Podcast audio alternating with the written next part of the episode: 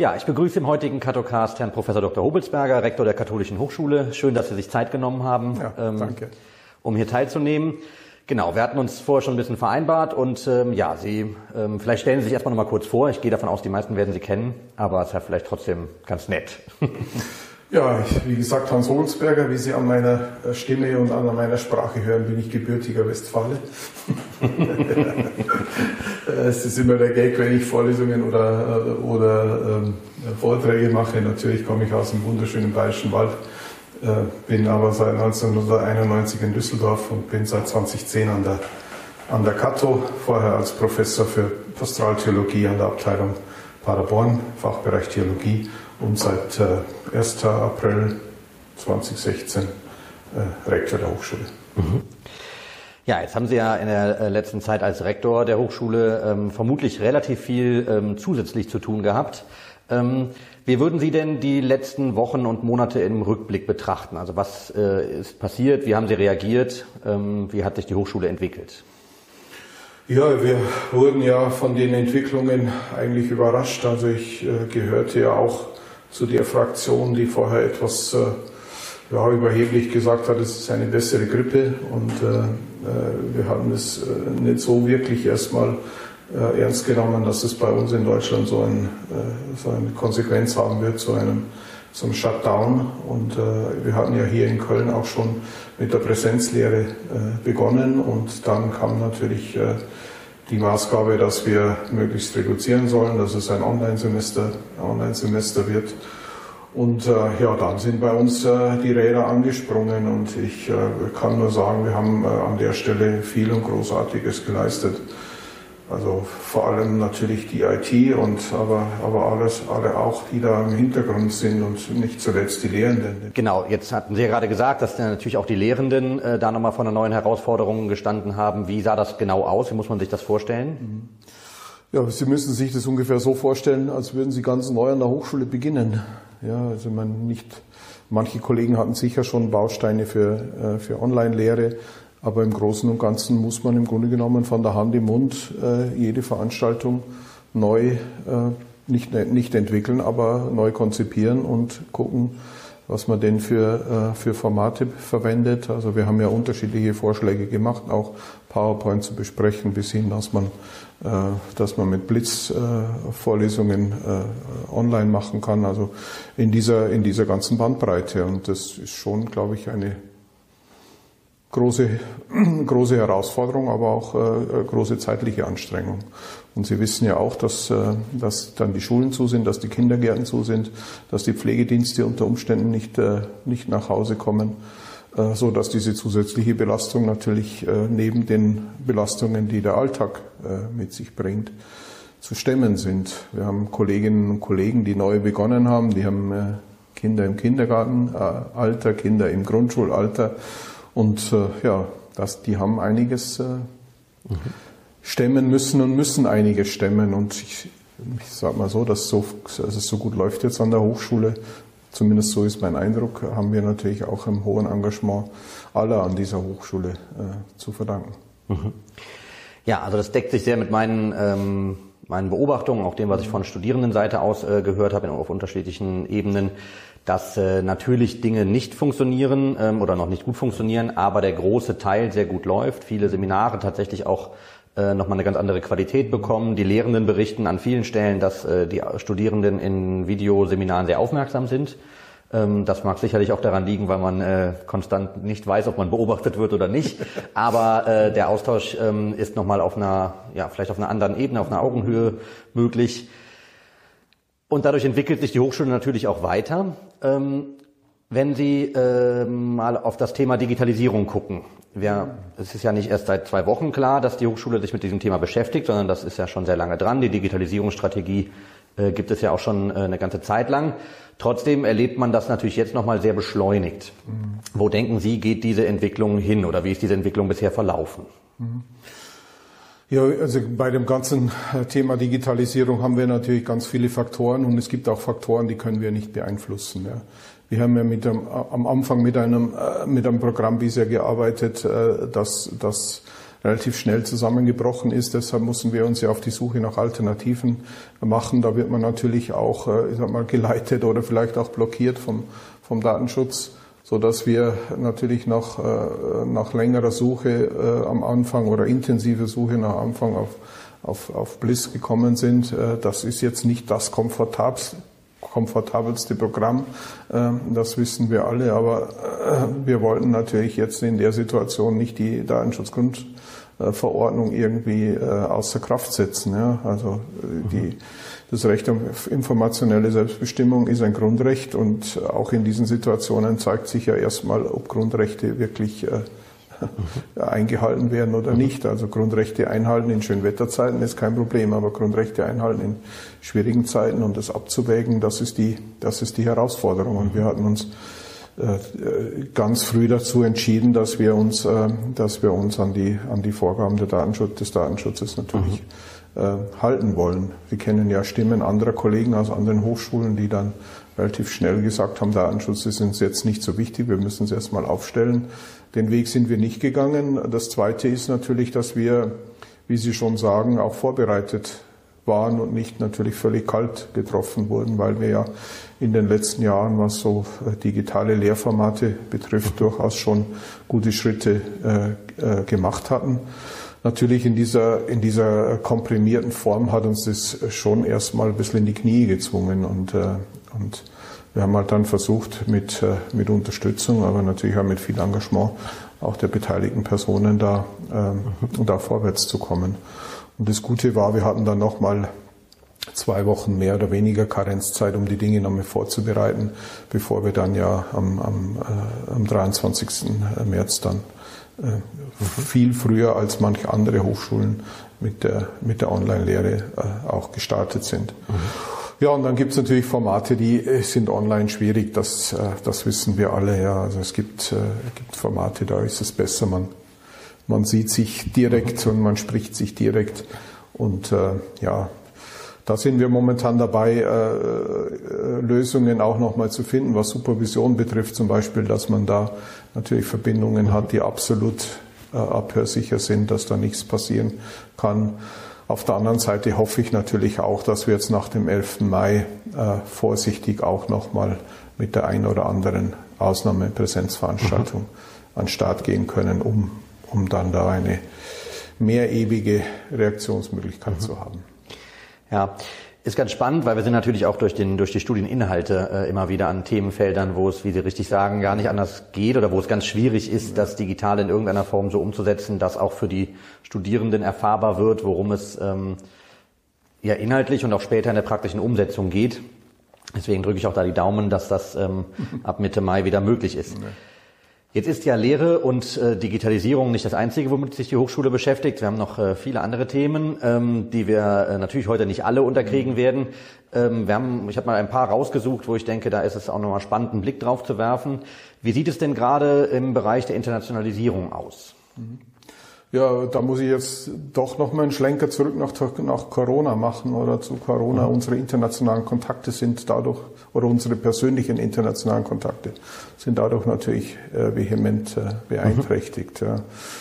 Aber insgesamt haben wir natürlich, äh, äh, wir haben zwei Phasen der Internationalisierung, die wir, äh, die wir seit ein paar Jahren vorantreiben. Die erste Phase war stärker eine Internationalisierung nach außen also äh, da hatten wir ja mit unserer Initiative auf die auf die IFCU, also der internationalen Zusammenschluss der ähm, der katholischen äh, Hochschulen und Universitäten, ähm, einen guten Schritt äh, nach vorne gemacht, weil wir da ähm, als wir da Mitglied wurden, haben wir dann äh, viele, dadurch viele Kontakte nochmal mhm. neu äh, äh, bilden können. Und wir haben ja in unserer äh, Digitalisierungsstrategie ähm, die Idee zu sagen, also wir, wir, wir versuchen diese katholische Vernetzung noch etwas zu intensivieren mhm. und wir versuchen die Vernetzung in, die, in, in den Süden dieses Globuses nochmal zu intensivieren. Und das ist uns über dieses Netzwerk der IFCU äh, eigentlich sehr gut, sehr gut gelungen. Die Idee war zu sagen, wir kriegen, in, wir haben in jedem Kontinent zwei, drei äh, Hochschulen, mit denen wir Partnerschaften haben und, und und wir gucken, welche äh, Hochschulen sich dann zu intensiveren Partnerschaften mhm. äh, entwickeln. Wir haben dann, äh, äh, wir haben eine sehr, äh, sehr gute Partnerschaft. Also das ist, äh, das ist ein absolutes Erfolgsmodell mit, mit, äh, mit dem Gordon College in, in Haifa. Ähm, da tun sich jetzt auch nochmal äh, weitere Schritte, da kann ich gleich nochmal drauf eingehen. Aber und die zweite Ebene unserer, äh, unserer Digital, äh, Digitalisierung, ja, unserer Internationalisierungsstrategie hat natürlich auch was mit Digitalisierung zu tun, sicher gemeinsame Lehrformate auch zu entwickeln mit den, äh, mit den Hochschulen über die, über die Grenzen hinweg. Aber die zweite äh, Ebene ist die Digitalisierung äh, nach innen. Also das heißt also englischsprachige Lehre zum äh, äh aufzubauen, ähm, äh, Incomings, äh, äh, die Zahl der Incomings anzuheben und so weiter. Also und auch die Frage zu stellen, was heißt es denn, Internationalisierung in die eigene Lehre einzubauen? Mhm. Das ist nicht nur eine Frage der Sprache, sondern es ist auch eine Frage von, von Themen, aber auch eine Frage von, von Soft Skills. Mhm. Ja, und, äh, und um, um ein, ein, ein Projekt noch mal äh, etwas deutlicher herauszuheben, was auch zeigt, wie, ja, was, was, äh, was entsteht, wenn man, wenn Partner Vertrauen äh, fassen, ist unsere Zusammenarbeit mit, mit dem Golden College in Haifa. Da gibt's, äh, gab es eine Anfrage von, von der Gedenkstätte Yad Vashem äh, nach, äh, an, an das Gordon College ob, äh, ob es denn, also was die an, an Möglichkeiten sehen oder was die an, an, an Ansätzen sehen, ähm, mit diesem neuen Antisemitismus umzugehen. Also das ist, hat, hat, hat, zwei, hat zwei Ebenen. Die eine Ebene ist natürlich, wir, wir kommen in der Gedenkarbeit äh, an den Holocaust oder an die Shoah jetzt an, an einem Punkt, wo es kaum mehr lebendige Zeugen gibt. Das heißt, es wird, die, äh, es wird diese Gedenkarbeit natürlich äh, verändern verändern müssen. Und ähm, äh, die zweite Ebene ist, dass wir natürlich äh, im Mantel des, äh, des Anti-Israelismus, also Art neuen äh, Antisemitismus natürlich auch, auch haben mhm. Äh, in Europa. Und die Anfrage von Yad Vashem an das Gordon College war zu sagen, also können, können Sie da was systematisch entwickeln im Bereich von, von Bildung, im Bereich von Forschung und so weiter. Und die haben dann gefragt, ob es möglich wäre, da einen internationalen Partner ins Boot zu holen und äh, haben dann an uns gedacht. Und ja, da kann man eigentlich nur Gänsehaut bekommen, wenn man das dann so hört, dass, äh, dass, ein, dass die Gedenkstätte Yad Vashem und ein, ein, eine Universität in, äh, in Israel äh, eine deutsche Hochschule anfragt, äh, mhm. da mitzuarbeiten.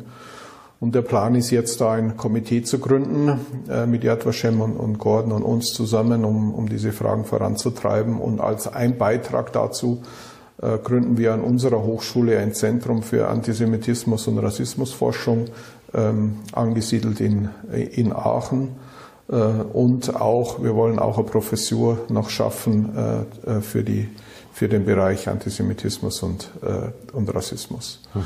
So dass wir diese, diese Themen bei uns verstärkt auch nochmal in die, äh, in die Lehre einspielen und einspielen müssen wenn man ehrlich ist, haben wir doch noch, also es gibt natürlich an manchen Stellen Ansätze dazu und, und Themen, die in die Richtung gehen, aber so, ich, ich habe mal so nach außen hin gut sichtbar, so auch eingebunden in unsere, äh, in unsere Modulhandbücher, äh, da, da ist es mir noch zu wenig mhm. und ich erhoffe mir davon einen, einen guten Impuls, dass wir mit, uns mit dieser Frage in der sozialen Arbeit und aber auch in den anderen äh, Bereichen damit auseinandersetzen, was es denn heißt, äh, Gedenkarbeit in, nach, nach, der Zeit, nach der Zeit der Zeugen, welchen Erfolg haben Auschwitzfahrten zum Beispiel bei Schülern. Ja. Was mhm. ändert, sich, äh, ändert sich da nachhaltig etwas? Was mhm. gibt es für pädagogische Möglichkeiten auf, auf diese Antisemitismen und Alltagsrassismen? Äh, zu antworten. Wie schauen die aus? Wo kommen die her? Welche Ursachen haben die? Man muss da differenzieren und ganz, ganz viele Fragen, mhm. aber die wir da in Forschung und vor allem auch in Transfer und in Vernetzung mit anderen äh, da vorantreiben. Mhm. Ja, es ist äh, sehr erfreulich zu sehen, also in, in, einer Zeit, wo gefühlt in allen möglichen Bereichen alles sehr langsam wird und Stillstand äh, irgendwie spürbar ist. Mhm dass es ähm, ganz abseits vom Thema Corona an der Hochschule an ganz, ganz vielen Stellen weitergeht. Das bekommt man vor allen Dingen dann mit, wenn man zu einzelnen Leuten Kontakt hat, die sich gerade damit beschäftigen.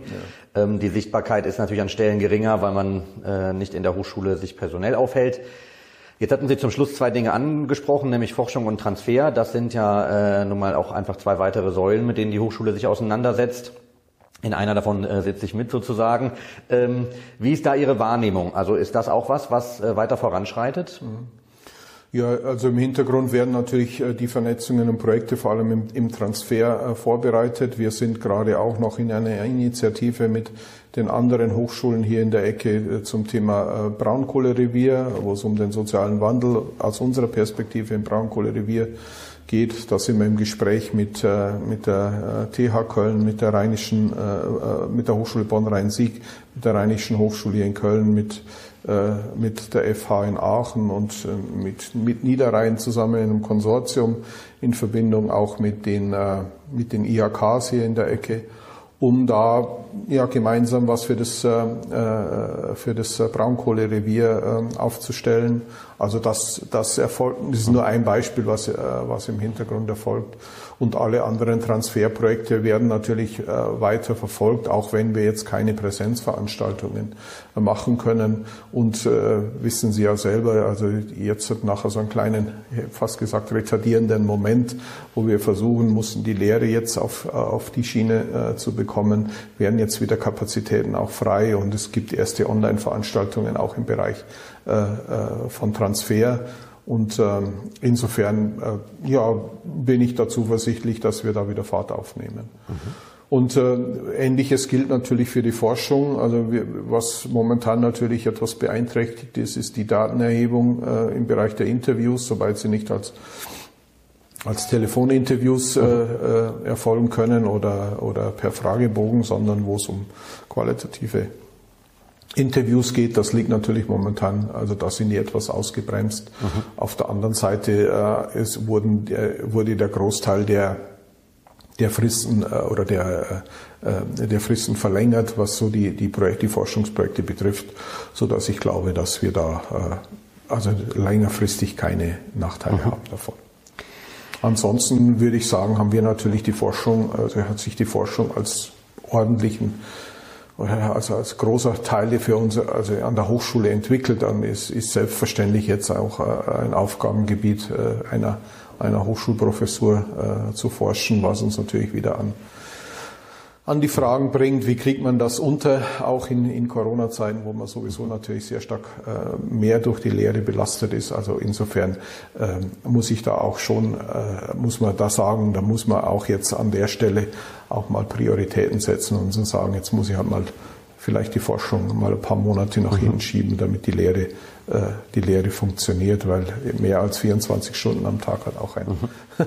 ein Hochschullehrer nicht Zeit. Ähm, genau. Trotz des äh, eventuellen Runterschraubens ist es ja so, dass die äh, gleichzeitig auch dabei sind, ähm, etwas vorzubereiten, was sehr zukunftsweisend dafür sorgen wird, dass Forschung langfristig und weiter betrieben werden kann. Denn ähm, genau, äh, das Thema Promotion ist ja etwas, was immer wieder bei uns äh, hier auch von Studierenden angefragt wird in unterschiedlichen Quellen. Äh, wie ist da der aktuelle Stand? Mhm. Ja, der aktuelle Stand ist, dass ja nach der, äh, nach der Verabschiedung ähm, des Hochschulgesetzes das Graduierteninstitut äh, in ein Promotionskolleg äh, umgewandelt werden soll, dass aber davor die Hürde der Akkreditierung durch den Wissenschaftsrat oder ein vergleichbares äh, Institut äh, steht. Aber da sind, gibt es ganz intensive äh, nicht nur Vorbereitungen, sondern die Vorbereitungen sind, sind weit fortgeschritten und es gibt einen relativ sportlichen Zeitplan, äh, so dass bis September das alles irgendwie in trockenen Tüchern mhm. sein soll. Da muss man erst einmal schauen, ob dieser sportliche Zeitplan äh, äh, aufrechterhalten werden können. Aber da wird mit Hochdruck, mit Hochdruck daran gearbeitet. Ich meine, für uns ist es insofern deshalb sehr, sehr, sehr, sehr wichtig, weil wir in vielen Fächern natürlich Professorinnen und Professoren brauchen, die an den Universitäten nicht so verbreitet sind. Ja. Mhm. Und äh, insofern sei es im Bereich der, der Pflegewissenschaften, der Pflegepädagogik, äh, also aber auch in, in den Fachwissenschaften äh, sozialer Arbeit äh, äh, ist es eben vielfach durch die Universitäten äh, nicht abgebildet, was wir an, an mhm. Professuren mhm. haben und an Professuren brauchen.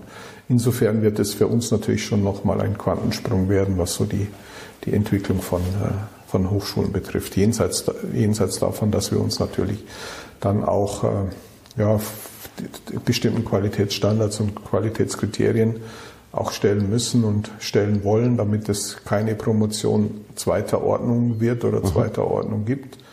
Auf der anderen Seite muss man jetzt auch aufpassen, dass wir aufgrund dessen, dass wir befürchten, es gibt Promotionen zweiter Ordnung, wenn sie das Promotionskolleg abgewickelt werden, dass wir die, die Hürden nicht erst nochmal so hochschreiben, schrauben, dass wir jetzt äh, Harvard und, und Yale gleichzeitig äh, sein wollen. Mhm.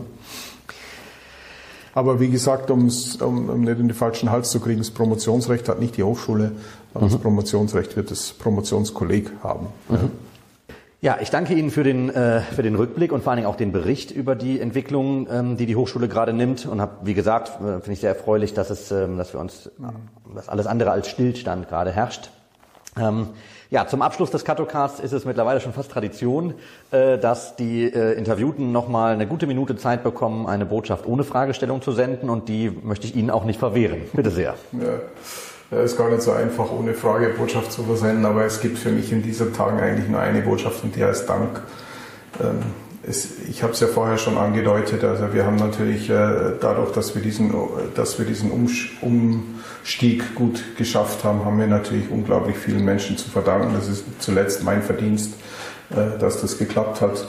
Und äh, deshalb gilt, gilt mein Dank natürlich vor allem ja, der IT und auch äh, das, was in den Dekanaten und in den Vorzimmern der Dekanate und bei den Dekanatsreferentinnen äh, geleistet wurde. Und, äh, und ich sehe natürlich schon auch, äh, dass die Belastung in den letzten Monaten für viele bei uns oder in den letzten Wochen für viele bei uns enorm gestiegen ist. Nicht zuletzt bei den Lehrenden, die Kinder zu Hause haben, die ähm, die pflegende Angehörige äh, äh, betreuen und da kommt diese, ja, diese Arbeit, die durch die, äh, durch die Online-Lehre entsteht, die ja, wie wir alle wissen, ja natürlich zeitintensiver äh, ist als, als andere Lehre und dazu kommt, dass man vieles neu konzipieren und neu aufbauen muss. Also da ist die Belastung, glaube ich, schon an einem, an einem Punkt, wo es, äh, ja, wo man froh ist, wenn jetzt äh, sich das eine oder andere Entlastung zeigt. Also wir sind gerade noch dabei, auch äh, auf, mit der Initiative über die Landesrektorenkonferenz an das Land, dass die Lehrenden äh, an, den, an den Hochschulen auch zur systemrelevanten Gruppe gehören, so dass sie auch wieder die Kinder in den Kindergarten oder in die Kindertagesstätte bringen können. Das ist so eine Initiative, die vielleicht Erleichterung bringt und wir überlegen natürlich intern momentan auch, wie wir mit Deputatsfragen äh, auch etwas äh, variabler umgehen können, um dann da auch perspektivisch äh, Erleichterung zu schaffen, obwohl es nicht wirklich eine Erleichterung ist. Also insofern bleibt, bleibt, habe ich fast leere Hände, aber was ich natürlich ausdrücken kann, ist Dank und Wertschätzung für all das, was, was geleistet wird, mit dem Versprechen, dass wir das anpacken werden, was an, an Erleichterung äh, in diesen Zeiten möglich ist. Mhm. Okay. Ja, dann danke ich Ihnen für das Gespräch und äh, ja, wünsche Ihnen noch eine gute Zeit bis dahin. Hoffe, dass wir uns sehr bald wieder persönlich auch in anderen Veranstaltungen sehen. Ja. Ähm, genau. Ja, das hoffe ich auch und ich muss echt sagen, mir geht diese persönliche Beziehung und der persönliche Kontakt, da leide ich schon sehr drunter. Also ich habe ein heißes Ohr am Abend durch, das, äh, durch das permanente Telefonieren und ab und zu Videokonferenz, aber es ersetzt eigentlich nicht so diesen den Austausch, wo man miteinander ringt und wo man neue Ideen, neue Ideen spinnt.